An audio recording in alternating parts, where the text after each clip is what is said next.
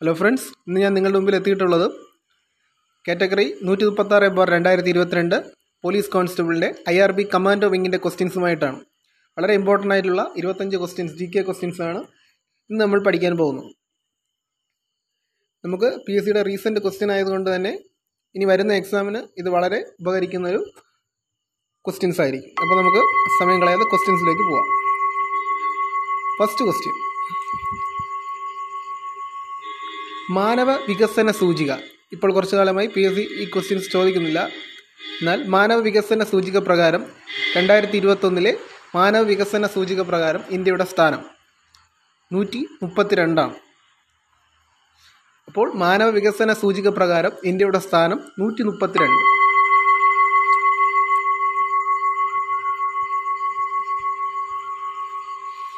Golden കോട്ടിലാറ്ററൽ എന്ന എന്നത് എന്താണ്? ഗോൾഡൻ കോട്ടിലാറ്ററൽ എന്നത് ദേശീയപാത പദ്ധതിയാണ്. ഇതിനെ സുവർണ ചതുഷ്കോണം എന്നും പറയുന്നുണ്ട്. സുവർണ ചതുഷ്കോണത്തിൽ നാല് പ്രധാന മെട്രോ നഗരങ്ങളായ ഡൽഹി കൊൽക്കത്ത മുംബൈ ചെന്നൈ എന്നിവയെ ബന്ധിപ്പിക്കുന്നു. വടക്ക് ഡൽഹിയും കിഴക്ക് കൊൽക്കത്തയും പടിഞ്ഞാറ് മുംബൈയും തെക്ക് ചെന്നൈയുമാണ് ബന്ധിപ്പിക്കുന്നത്. അയ്യായിരത്തി എണ്ണൂറ്റി നാൽപ്പത്തി ആറ് കിലോമീറ്റർ നീളമുള്ള ഇന്ത്യയിലെ ഏറ്റവും വലിയ ഹൈവേ പദ്ധതിയും ലോകത്തിലെ അഞ്ചാമത്തെ ദൈർഘ്യമേറിയതുമാണ് ഈ സുവർണ ചതുഷ്കോണി. ഓക്കെ ഇപ്പോൾ ഗോൾഡൻ ക്വാർട്ടർലാറ്ററൽ സുവർണ ചതുഷ്കോണം എന്നൊക്കെ അറിയപ്പെടുന്നത് നമ്മുടെ ഇന്ത്യയിലെ ഏറ്റവും വലിയ ദേശീയ പാതാ പദ്ധതിയാണ്. അയ്യായിരത്തി എണ്ണൂറ്റി നാൽപ്പത്തി ആറ് കിലോമീറ്റർ നീളമാണ് ഇതിനുള്ളത്. ലോകത്തിലെ അഞ്ചാം സ്ഥാനവും ഇന്ത്യയിലെ ഏറ്റവും വലുതുമാണ്. നാല് നഗരങ്ങളെയാണ് മെട്രോ നഗരങ്ങളെയാണ് ഇത് ബന്ധിപ്പിക്കുന്നത്. വടക്ക് ഡൽഹിയും കിഴക്ക് കൊൽക്കത്തയും പടിഞ്ഞാറ് മുംബൈയും തെക്ക് ചെന്നൈയും. അടുത്ത ക്വസ്റ്റ്യൻ ഇന്ത്യയിലെ ഏറ്റവും വലിയ നദീദ്വീപ് ഏതാണ്? മജൂലിയാണ്. ഇന്ത്യയിലെ ഏറ്റവും വലിയ നദീജന്യ ദ്വീപാണ് മജൂലി. ആസാമിലെ ബ്രഹ്മപുത്ര നദിയിലാണ് ഈ ദ്വീപ് സ്ഥിതി ചെയ്യുന്നത്. ദക്ഷിണേന്ത്യയിലെ ഏറ്റവും വലിയ ശുദ്ധജല ദ്വീപുമാണ് മജൂലി. അപ്പോൾ നമ്മൾ മജൂലിയെക്കുറിച്ച് മൂന്ന് ഇമ്പോർട്ടന്റ് പോയിന്റ് പഠിച്ചിട്ടുണ്ട്. ഇന്ത്യയിലെ ഏറ്റവും വലിയ നദീജന്യ ദ്വീപാണ് മജൂലി. ബ്രഹ്മപുത്ര നദിയിലാണ് ഈ ദ്വീപ് സ്ഥിതി ചെയ്യുന്നത്. മാത്രമല്ല ദക്ഷിണേന്ത്യയിലെ ഏറ്റവും വലിയ ശുദ്ധജല ദ്വീപും മജൂലിയാണ്. ഇനി ഇന്ത്യയിലെ ആദ്യത്തെ ദ്വീപ് ജില്ലയായി പ്രഖ്യാപിക്കപ്പെട്ടത് ഏതാണ്? അത് മജൂലിയാണ്. ജിന്ന ഇന്ത്യ വിഭജനം സ്വതന്ത്രം സോറി ജിന്ന ഇന്ത്യ വിഭജനം സ്വാതന്ത്ര്യം എന്ന ഗ്രന്ഥം രചിച്ചത് ആരാണ്? ജിന്ന ഇന്ത്യ വിഭജനം സ്വാതന്ത്ര്യം എന്ന ഗ്രന്ഥം രചിച്ചത് ജസ്വന്ത് സിംഗ് ആണ്. ജിന്ന ഇന്ത്യ വിഭജനം സ്വാതന്ത്ര്യം എന്ന ഗ്രന്ഥം രചിച്ചത് ജസ്വന്ത് സിംഗ് ആണ്. ബി ജെ പി ഉന്നതാധികാര സമിതിയായ പാർലമെന്ററി ബോർഡിലെ അംഗമാണ് ഇദ്ദേഹം. അടുത്ത ക്വസ്റ്റ്യൻ മൂന്ന് അയൽ രാജ്യങ്ങളുമായി അതിർത്തി പങ്കിടുന്ന ഇന്ത്യൻ സംസ്ഥാനം ഏതാണ്? പശ്ചിമ ബംഗാളാണ് ഉത്തരം. പശ്ചിമ ബംഗാൾ ബംഗ്ലാദേശ് ഭൂട്ടാൻ നേപ്പാൾ എന്നീ മൂന്ന് അയൽ രാജ്യങ്ങളുമായി അതിർത്തി പങ്കിടുന്നു. ഇനി പശ്ചിമ ബംഗാൾ അതിർത്തി പങ്കിടുന്ന സംസ്ഥാനങ്ങൾ ഏതൊക്കെയാണ്? ഒഡീഷ ജാർഖണ്ഡ് ബീഹാർ സിക്കിം ആസാം. ഏറ്റവും കൂടുതൽ അയൽ സംസ്ഥാനങ്ങളുള്ള ഇന്ത്യയിലെ സംസ്ഥാനം ഉത്തർപ്രദേശാണ്. ഏറ്റവും കൂടുതൽ അയൽ സംസ്ഥാനങ്ങളുള്ള ഇന്ത്യൻ സംസ്ഥാനം ഉത്തർപ്രദേശാണ്. എട്ട് വ്യത്യസ്ത സംസ്ഥാനങ്ങളുമായി ഉത്തർപ്രദേശ് അതിർത്തി പങ്കിടുന്നു.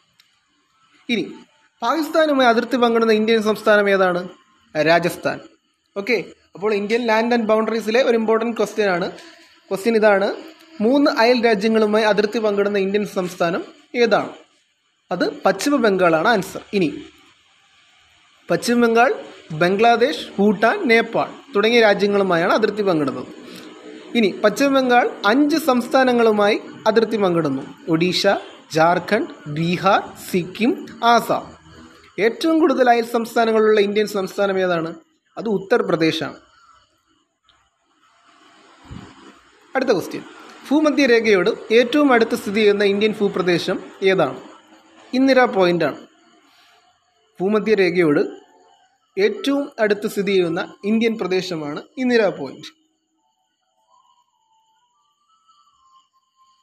വാഗൺ ട്രാജഡി നടന്ന റെയിൽ റൂട്ട് ഏതാണ്? ആൻസർ തിരൂർ പോത്തന്നൂർ. തിരൂർ പോത്തന്നൂരാണ് വാഗൺ ട്രാജഡി നടന്ന റെയിൽ റൂട്ട്. ഇനി നമുക്ക് വാഗൺ ദുരന്തത്തെക്കുറിച്ച് നോക്കാം. ആയിരത്തി തൊള്ളായിരത്തി ഇരുപത്തൊന്നിലെ മാപ്പിള സമരത്തെ തുടർന്ന് നവംബർ പത്തൊമ്പതിന് ബ്രിട്ടീഷ് പട്ടാളം തിരൂരിൽ നിന്ന് കോയമ്പത്തൂർ ജയിലിലടയ്ക്കാൻ റെയിൽവേയുടെ ചരക്ക് വാങ്ങലിൽ കുത്തിനിറച്ച് കൊണ്ടുപോയ തടവുകാർ ശ്വാസം മുട്ടി മരിച്ചതിനെ തുടർന്നുണ്ടായതാണ് ഈ വാഗൺ ദുരന്തം എന്ന് പറയുന്നത്. ഇനി നൂറോളം പേര് നൂറോളം പേരിൽ അറുപത്തിനാലോളം പേരാണ് ഈ ദുരന്തത്തിൽ മരിക്കപ്പെട്ടത്. വാഗൺ ട്രാജഡി മെമ്മോറിയൽ ഹാൾ സ്ഥിതി ചെയ്യുന്നത് എവിടെയാണ്? ഒരു പഴയ ക്വസ്റ്റ്യനാണ് പ്രീവിയസ് ക്വസ്റ്റ്യനാണ് വാഗൺ ട്രാജഡി മെമ്മോറിയൽ ഹാൾ സ്ഥിതി ചെയ്യുന്നത് തിരൂരിലാണ്. ഓക്കെ അപ്പം വാഗൺ ദുരന്തം നടന്ന വർഷം ആയിരത്തി തൊള്ളായിരത്തി ഇരുപത്തി ഒന്ന് ഇനി വാഗൺ ദുരന്തം നടന്ന റെയിൽ റൂട്ട് തിരൂർ മുതൽ പോത്തന്നൂർ. തിരൂർ പോത്തന്നൂർ റെയിൽ റൂട്ടായിരുന്നു. ഇനി ഇതിൽ അറുപത്തിനാലോളം പേർ മരിക്കുകയും ഇനി വാഗൺ ട്രാജഡി മെമ്മോറിയൽ ഹാൾ സ്ഥിതി ചെയ്യുന്നത് എവിടെയാണ്? തിരൂരിലാണ്. ഇനി ഒരു റയർ ക്വസ്റ്റ്യൻ ആണ്. ജറവ. ഓക്കെ ജറവ ആദിമ നിവാസികൾ വസിക്കുന്ന സ്ഥലം. North centenary ദ്വീപിലാണ്. ജറവ ആദിമ നിവാസികൾ. ഓക്കെ ജറവ ആദിമ നിവാസികൾ വസിക്കുന്ന സ്ഥലം ഏതാണ്? നോർത്ത് സെന്റിനറി ദ്വീപ്. ഈ ജർമ്മ ആദി ആദിമ നിവാസികൾ കാണപ്പെടുന്നത് ആൻഡമൻ ദ്വീപിലാണ്. ആൻഡമൻ ദ്വീപിലാണ് ഈ നോർത്ത് സെന്റിനറി ദ്വീപ്. കടക്കൽ വിപ്ലവം നയിച്ചത് ആരാണ്? നമുക്കറിയാം കടക്കൽ സമരത്തിന്റെ നേതാവ് ആരാണ്? ഫ്രാങ്കോ രാഘവൻ പിള്ളയാണ് ഫ്രാങ്കോ രാഘവൻ പിള്ള ആയിരത്തി തൊള്ളായിരത്തി മുപ്പത്തെട്ടിൽ കൊല്ലം ജില്ലയിലെ നിലമേലിനും മടക്കത്തറയ്ക്കും മടത്തറയ്ക്കും ഇടയിലുള്ള കടക്കൽ എന്ന ഗ്രാമത്തിൽ നടന്ന മഹാപ്രക്ഷോഭമാണ് കടക്കൽ സമരം. ആയിരത്തി തൊള്ളായിരത്തി മുപ്പത്തെട്ടിലാണ് കടക്കൽ പ്രക്ഷോഭം നടക്കുന്നത്. നേതാവാരാണ് ഫ്രാങ്കോ രാഘവൻ പിള്ളയാണ് അപ്പം ഈ കടക്കൽ എന്താണ്? കൊല്ലം ജില്ലയിലെ നിലമേലിനും മടത്തറയ്ക്കും ഇടയിലുള്ള കടക്കൽ എന്ന ഗ്രാമത്തിൽ നടന്ന പ്രക്ഷോഭമായതാണ് കൊണ്ടാണ് കടക്കൽ പ്രക്ഷോഭം എന്ന് പറയുന്നത്. സർ സിപ്പിയുടെ പോലീസിനെതിരെ ജനങ്ങൾ നടത്തിയ പോരാട്ടമാണ് കടക്കൽ സമരം. അപ്പോൾ കടക്കൽ സമരം ആർക്കെതിരെയായിരുന്നു? സർ സി പിയുടെ പോലീസിനെതിരെയായിരുന്നു ഈ സമരം ആയിരത്തി തൊള്ളായിരത്തി മുപ്പത്തേഴിൽ കടക്കിൽ ചന്തയിലെ സമരത്തിനെതിരെ ജനങ്ങൾ ഒരുമിച്ചതാണ് സമരത്തിന് തുടക്കം. ഓക്കെ അപ്പോൾ നമുക്ക് കടക്കിൽ സമരത്തിനെ കുറിച്ചുള്ള ഇമ്പോർട്ടന്റ് പോയിന്റ്സ് കിട്ടിയല്ലോ. ആയിരത്തി തൊള്ളായിരത്തി മുപ്പത്തെട്ടിലെ സമരമാണ് കടക്കൽ സമരം. കടക്കൽ സമരം നടന്ന വർഷം ആയിരത്തി തൊള്ളായിരത്തി മുപ്പത്തെട്ട് കടക്കൽ സമര നേതാവ് ആരാണ്? ഫ്രാങ്കോ രാഘവൻ പിള്ള കടക്കൽ സമരം ആർക്കെതിരെയായിരുന്നു? സർ സി പിയുടെ പോലീസിനെതിരെയായിരുന്നു. ജനങ്ങൾ നടത്തിയ സമരമാണ് കടക്കൽ സമരം. ഇനി കടക്കിൽ സ്റ്റാലിൻ എന്നറിയപ്പെടുന്ന ആരാണ്? ഇത് കടക്കിൽ ഫ്രാങ്കോയാണ്. കടക്കിൽ സ്റ്റാലിൻ എന്നറിയപ്പെടുന്നത് ഈ ഫ്രാങ്കോ രാഘവൻ പിള്ളയാണ്. കേരളത്തിലെ ആദ്യത്തെ ജനകീയ മന്ത്രിയായ മന്ത്രിയായാണ് കാളി എം പി അറിയപ്പെടുന്നത്. അപ്പോൾ കാളി എം പിക്ക് ഇതിലെന്താണ് റോൾ നമുക്ക് നോക്കാം. കടക്കിൽ ഉൾപ്പെടുന്ന പ്രദേശത്തിന്റെ ഭരണം ഏറ്റെടുത്ത് പ്രദേശം ഒരു രാജ്യമായി പ്രഖ്യാപിക്കുകയും കടക്കൽ സ്റ്റാലിൻ എന്നറിയപ്പെടുന്ന ഫ്രാങ്കോ രാഘവൻ പിള്ള രാജാവും കാളി എം പി മന്ത്രിയുമായി ഒരു ഭരണ സംവിധാനം നിലവിൽ വരികയും ചെയ്തു. റയർ ഫാക്ട് ഫാക്റ്റാണ് അപ്പോൾ കടക്കൽ സമരത്തിൽ പങ്കെടുത്ത മറ്റൊരു നേതാവാണ് കാളി എം പി അപ്പോൾ കടക്കൽ ഉൾപ്പെടുന്ന പ്രദേശത്തിന്റെ ഭരണം ഏറ്റെടുത്ത പ്രദേശം ഒരു രാജ്യമായി പ്രഖ്യാപിക്കുകയും കടക്കൽ സ്റ്റാലിൻ എന്നറിയപ്പെടുന്ന ഫ്രാങ്കോ രാഘവൻ പിള്ള രാജാവും കാളിയമ്മയും മന്ത്രിയുമായി. ഇതാണ് ഈ സമരത്തിന്റെ റിസൾട്ട് കണ്ണീരും കിനാവും ആരുടെ ആത്മകഥയാണ്? വി ടി ഭട്ടതിരിപ്പാടിന്റെ ആത്മകഥയാണ് കണ്ണീരും കിനാവും. പ്രീവിയസ് ക്വസ്റ്റ്യൻ ആയിരുന്നു. അടുത്ത ക്വസ്റ്റ്യൻ അന്താരാഷ്ട്ര വനിതാ ക്രിക്കറ്റിൽ ഒരു ഇന്നിങ്സിൽ ഏറ്റവും കൂടുതൽ റൺസ് നേടിയത് ആരാണ്? അമേലിയ ഖേർ ആണ്. അന്താരാഷ്ട്ര വനിതാ ക്രിക്കറ്റിൽ ഒരു ഇന്നിങ്സിൽ ഏറ്റവും കൂടുതൽ റൺസ് നേടിയത് അമേലിയ കെയർ ഒരു ഏകദിന ഇന്നിങ്സിൽ ഏറ്റവും അധികം റൺസ് നേടുന്ന വനിതാ താരമെന്ന റെക്കോർഡ് ഇനി അമേലിയ കെയറിനാണ് അയർലൻഡിനെതിരെ നടന്ന മത്സരത്തിൽ നൂറ്റി നാൽപ്പത്തിയഞ്ച് പന്തിൽ ഇരുന്നൂറ്റി മുപ്പത്തിരണ്ട് റൺസാണ് കിവി താരമായ അമേലിയ കെയർ നേടിയത്. അപ്പോൾ ഇതുപോലത്തെ ക്വസ്റ്റ്യൻ വുമൻസ് ക്രിക്കറ്റുമായി ബന്ധപ്പെട്ട ക്വസ്റ്റ്യൻസും നമ്മൾ ശ്രദ്ധിക്കേണ്ടതായി ഉണ്ട് ബാണാസുര സാഗർ അണക്കെട്ടുമായി ബന്ധമുള്ളത് ഏതാണ്? ഓപ്ഷൻസ് വായിക്കാം. ഫവാനി കബനി പാമ്പാർ പമ്പ. ഉത്തരം കബനിയാണ്. കബനി നദിയിലാണ് ബാണാസുര സാഗർ ഡാം സ്ഥിതി ചെയ്യുന്നത്. അടുത്തത് ബംഗാൾ വിഭജനവുമായി ബന്ധപ്പെട്ട വൈസ്രോയി ആരാണ്? കഴ്സൺ പ്രഭു വെല്ലസ്ലി പ്രഭു എൽജിൻ പ്രഭു മൗണ്ട് ബാറ്റൺ പ്രഭു. ഉത്തരം കഴ്സൺ പ്രഭുവാണ്. ആയിരത്തി തൊള്ളായിരത്തി അഞ്ചിൽ ആയിരത്തി തൊള്ളായിരത്തി അഞ്ച് ഒക്ടോബർ പതിനാറിനാണ് ബംഗാൾ വിഭജനം നടന്നത്. ഇനി കഴ്സൺ പ്രഭുവിന്റെ രണ്ട് ഫാക്ട്സ് നോക്കാം. തിരുവിതാംകൂർ സന്ദർശിച്ച ആദ്യത്തെ വൈസ്രോയിയാണ് കഴ്സൺ പ്രഭു. ആലപ്പുഴയെ കിഴക്കിന്റെ വെനീസ് എന്ന് വിശേഷിപ്പിച്ചത് കഴ്സൺ പ്രഭുവാണ്. നീതി ആയോഗിന്റെ ആസ്ഥാനം ന്യൂഡൽഹിയാണ്. നീതി ആയോഗിന്റെ ആസ്ഥാനം ന്യൂഡൽഹിയാണ്. പ്രധാനമന്ത്രി അധ്യക്ഷനായ നീതി ആയോഗിന്റെ ഭരണസമിതിയിൽ എല്ലാ മുഖ്യമന്ത്രിമാരും കേന്ദ്രഭരണ പ്രദേശത്തെ ലഫ്റ്റനന്റ് ഗവർണർമാരും അംഗങ്ങളായിരിക്കും. സ്റ്റാച്യു ഓഫ് യൂണിറ്റി എന്ത് എവിടെയാണ് സ്ഥിതി ചെയ്യുന്നത്? Statue of Unity Statue of Unity സ്ഥിതി ചെയ്യുന്നത് ഇന്ത്യയിലാണ്. ഗുജറാത്തിലെ നൂറ്റി എൺപത്തിരണ്ട് മീറ്റർ ഉയരമുള്ള സ്റ്റാച്യു ഓഫ് യൂണിറ്റി ഷാങ്ഹായ് സഹകരണ ഓർഗനൈസേഷന്റെ എ സി ഒയുടെ എട്ട് അത്ഭുതങ്ങളുടെ പട്ടികയിൽ പ്രവേശിച്ചു. ലോകത്തിലെ ഏറ്റവും ഉയരം കൂടിയ പ്രതിമയാണ് സ്റ്റാച്യു ഓഫ് യൂണിറ്റി സ്വതന്ത്ര ഇന്ത്യയിലെ ആദ്യത്തെ ആഭ്യന്തരമന്ത്രിയും ഇന്ത്യയുടെ ഉരുക്ക് മനുഷ്യൻ എന്നറിയപ്പെടുന്ന സർദാർ വല്ലഭായ് പട്ടേലിന്റെ സ്മാരക പ്രതിമയാണ് ഇത്. ഇനി സിൽവർ ലൈൻ പദ്ധതി നിർദ്ദിഷ്ട സിൽവർ ലൈൻ പദ്ധതിയിൽ ഉൾപ്പെടാത്ത ജില്ല. പാലക്കാട് കോട്ടയം ആലപ്പുഴ മലപ്പുറം. ഇതിൽ ഉൾപ്പെടാത്തത് പാലക്കാടാണ്. അപ്പോൾ സിൽവർ ലൈൻ പദ്ധതിയെക്കുറിച്ച് നമുക്ക് നോക്കാം. സിൽവർ ലൈൻ പദ്ധതിയുടെ ആകെ നീളം അഞ്ഞൂറ്റി ഇരുപത്തൊമ്പത് പോയിന്റ് നാല് അഞ്ച് കിലോമീറ്ററാണ് ഇതിൽ ആകെ പതിനൊന്ന് സ്റ്റേഷനുകളാണ് ഉള്ളത്. കൊല്ലം ചെങ്ങന്നൂർ കോട്ടയം എറണാകുളം കൊച്ചി കൊച്ചി എയർപോർട്ട് തൃശ്ശൂർ തിരൂർ കോഴിക്കോട് കണ്ണൂർ എന്നിവയാണ് ഇന്റർമീഡിയറ്റ് സ്റ്റേഷനുകൾ. അപ്പോൾ അടുത്ത ക്വസ്റ്റ്യനിലേക്ക് പോകാം ഭരണഘടന ആർട്ടിക്കിൾ ഇരുപത്തഞ്ച് ഒന്ന് എന്തുമായി ബന്ധപ്പെട്ട് പെട്ടിരിക്കുന്നു? ഭരണഘടന ആർട്ടിക്കിൾ ഇരുപത്തഞ്ചിൽ ഒന്ന് എന്തുമായി ബന്ധപ്പെട്ടിരിക്കുന്നു? മതസ്വാതന്ത്ര്യമായിട്ടാണ് ബന്ധപ്പെട്ടിരിക്കുന്നത്. ഇനി നമുക്ക് നോക്കാം. മതസ്വാതന്ത്ര്യത്തിനുള്ള അവകാശം ആർട്ടിക്കിൾ ഇരുപത്തഞ്ച് മുതൽ ഇരുപത്തെട്ടാണ്. അപ്പോൾ അതിൽ നിന്ന് തന്നെ നമുക്ക് കിട്ടും ഇരുപത്തഞ്ച് ഒന്ന് മതസ്വാതന്ത്ര്യവുമായി ബന്ധപ്പെട്ടിരിക്കുന്നു. ആർട്ടിക്കിൾ ഇരുപത്തഞ്ചാണ് മതം പ്രചരിക്കുന്നതിനും പഠിപ്പിക്കുന്നതിനുമുള്ള സ്വാതന്ത്ര്യം. ആർട്ടിക്കിൾ ഇരുപത്താറ് മതപരമായ കാര്യങ്ങൾ കൈകാര്യം ചെയ്യുന്നതിനും നിയന്ത്രിക്കുന്നതിനുമുള്ള സ്വാതന്ത്ര്യം. ആർട്ടിക്കിൾ ഇരുപത്തിയേഴ് മതസംഘടനകളെ നികുതി നൽകുന്നതിൽ നിന്നും ഒഴിവാക്കുന്നു. ഇതൊരു ഇമ്പോർട്ടന്റ് ആർട്ടിക്കിളാണ് ആർട്ടിക്കിൾ ട്വന്റി സെവൻ ഒന്ന് നോട്ട് ചെയ്തു വെച്ചോ.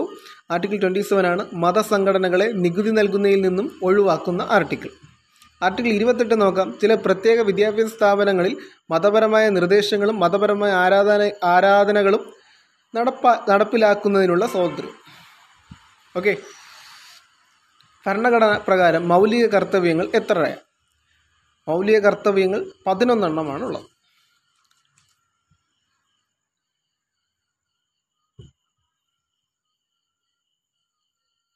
അടുത്ത ക്വസ്റ്റ്യൻ ഭാരത് സ്റ്റേജ് അഥവാ ബി എസ് മലിനീകരണ നിയന്ത്രണ മാനദണ്ഡം നിലവിൽ വന്നത് എന്ന് മുതലാണ്. രണ്ടായിരം മുതലാണ്. ഭാരത് സ്റ്റേജ് മലിനീകരണ നിയന്ത്രണ മാനദണ്ഡം നിലവിൽ വന്നത് രണ്ടായിരം മുതലാണ്. വിവരാവകാശ നിയമപ്രകാരം ശരിയല്ലാത്തത് ഏതാണ്? ഓപ്ഷൻ എ അപേക്ഷകന്റെ പേര് വെളിപ്പെടുത്തൽ നിർബന്ധം. സൈനിക വിവരങ്ങൾ നൽകാതിരിക്കൽ. തികച്ചും വ്യക്തിപരമായ വിവരങ്ങൾ നിഷേധിക്കൽ. വിദേശ നാണയവുമായി ബന്ധപ്പെട്ട വിവരങ്ങൾ നൽകൽ. ഇതിൽ നിയമപ്രകാരം ശരിയല്ലാത്തത് വിദേശ നാണയവുമായി ബന്ധപ്പെട്ട വിവരങ്ങൾ നൽകലാണ്. ഇനി ഇന്ത്യയിലെ വിവരാവകാശ നിയമം നിലവിൽ വന്നത് രണ്ടായിരത്തി അഞ്ച് ഒക്ടോബർ പന്ത്രണ്ടിനാണ്. രണ്ടായിരത്തി അഞ്ചിലെ വിവരാവകാശ നിയമത്തിൽ രണ്ട് ഷെഡ്യൂളുകൾ ഉണ്ട്. വിവരാവകാശ നിയമത്തിലെ വ്യവസ്ഥകൾ പ്രകാരം നിശ്ചയിച്ചിട്ടുള്ള സമയപരിധി സാധാരണയായി മുപ്പത് ദിവസമാണ്. മലയാളം മിഷനിലെ ഇപ്പോഴത്തെ ഡയറക്ടർ ആരാണ്? മലയാളം മിഷന്റെ ഇപ്പോഴത്തെ ഡയറക്ടർ മുരുകൻ കാട്ടാക്കടയാണ്. മലയാളം മിഷൻ ഇപ്പോഴത്തെ ഡയറക്ടർ ആരാണ്? മുരുകൻ കാട്ടാക്കട. ലോകമെമ്പാടുമുള്ള പ്രവാസി മലയാളികളുടെ സഹകരണത്തോടെ ഇന്ത്യയിലെയും വിദേശത്തെയും വിവിധ സ്ഥലങ്ങളിൽ മലയാള ഭാഷാ പഠന കേന്ദ്രങ്ങൾ സ്ഥാപിക്കുകയും മേൽനോട്ടം വഹിക്കുകയും ഏകോ ഏകോപിക്കുകയും ചെയ്യുന്നതാണ് മലയാള മിഷന്റെ ചുമതലകൾ. കെ ഫോൺ പദ്ധതി പ്രഖ്യാപിക്കപ്പെട്ടത് എപ്പോഴാണ്? രണ്ടായിരത്തി ഇരുപത് ഇരുപത്തൊന്ന് കാലഘട്ടത്തിലാണ് കെ ഫോൺ പദ്ധതി പ്രഖ്യാപിക്കപ്പെട്ടത്. എന്താണ് കെ ഫോൺ പദ്ധതി? ഇന്റർനെറ്റിലേക്കുള്ള പ്രവേശനം അടിസ്ഥാന അവകാശമായി തിരിച്ചറിഞ്ഞ് അത് നടപ്പാക്കുന്നതിനായി കേരള സർക്കാർ ആരംഭിക്കുന്ന പദ്ധതിയാണ് കെ ഫോൺ. ഈ പദ്ധതിയുടെ ഭാഗമായി രണ്ട് ദശലക്ഷം ബി പി എൽ കുടുംബാംഗങ്ങൾക്ക് ഇന്റർനെറ്റ് കണക്ടിവിറ്റി സൗജന്യമായി ലഭിക്കും. പശ്ചിമഘട്ടം കടന്നു പോകുന്ന കടന്നു പോകാത്ത ജില്ല ഓപ്ഷൻസ് പാലക്കാട് ആലപ്പുഴ തിരുവനന്തപുരം പത്തനംതിട്ട. ഇതിൽ പശ്ചിമഘട്ടം കടന്നു പോകാത്ത ഏതാണ്? ആലപ്പുഴയാണ്. പശ്ചിമഘട്ടങ്ങൾ കടന്നു പോകുന്ന സംസ്ഥാനങ്ങൾ നോക്കാം. ഗുജറാത്ത് മഹാരാഷ്ട്ര ഗോവ കർണാടക കേരളം തമിഴ്നാട്. ഗുജറാത്ത് മഹാരാഷ്ട്ര ഗോവ കർണാടക കേരളം തമിഴ്നാട്. ഏഴ് സംസ്ഥാനങ്ങളിലൂടെയാണ് പശ്ചിമഘട്ടം കടന്നു പോകുന്നത്. ഇനി കേരള തമിഴ്നാട് അതിർത്തിയിൽ കേരളത്തിലെ ഇടുക്കി ജില്ലയിലും തമിഴ്നാട്ടിലെ കോയമ്പത്തൂരിലുമായി സ്ഥിതി ചെയ്യുന്ന ആനമല പശ്ചിമ പർവതങ്ങളുടെ ഭാഗമാണ്. ഇപ്പം പശ്ചിമഘട്ടം കടന്നു പോകാത്ത ജില്ല ആലപ്പുഴയാണ്. പശ്ചിമഘട്ടം കടന്നു പോകുന്ന സംസ്ഥാനങ്ങൾ ഗുജറാത്ത് മഹാരാഷ്ട്ര ഗോവ കർണാടക കേരളം തമിഴ്നാട്. ഗുജറാത്ത് മഹാരാഷ്ട്ര ഗോവ കർണാടക കേരളം തമിഴ്നാട്.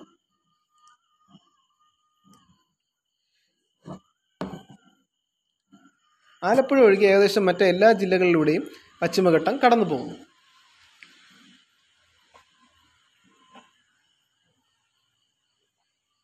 ഇനി എക്കണോമിക്സുമായി ബന്ധപ്പെട്ടൊരു ക്വസ്റ്റ്യനാണ് എന്താണ്? റിപ്പോ നിരക്ക്. റിപ്പോ നിരക്ക് എന്നാൽ റിസർവ് ബാങ്ക് മറ്റു ബാങ്കുകളിൽ നിന്നും ഈടാക്കുന്ന പലിശയാണ്. റിപ്പോ നിരക്ക് എന്താണ്? റിസർവ് ബാങ്ക് മറ്റു ബാങ്കുകളിൽ നിന്നും ഈടാക്കുന്ന പലിശ. കേരളിന് സാമ്പത്തിക സഹായം നൽകുന്ന ഏജൻസിയുടെ നാമം. ജെ ഐ സി എ ആണ്. കേരളിന് സാമ്പത്തിക സഹായം നൽകുന്ന ഏജൻസി ഏതാണ്? J I C A. Okay friends ഇന്നത്തെ ക്ലാസ് നിങ്ങൾക്ക് വളരെ ഉപകാരപ്പെട്ടു എന്ന് ഞാൻ പ്രതീക്ഷിക്കുന്നു. ഇനി ഇനിയും ഇതുപോലെയുള്ള ക്ലാസ്സുകളുമായി ഉടൻ തന്നെ എത്തുന്നതാണ്.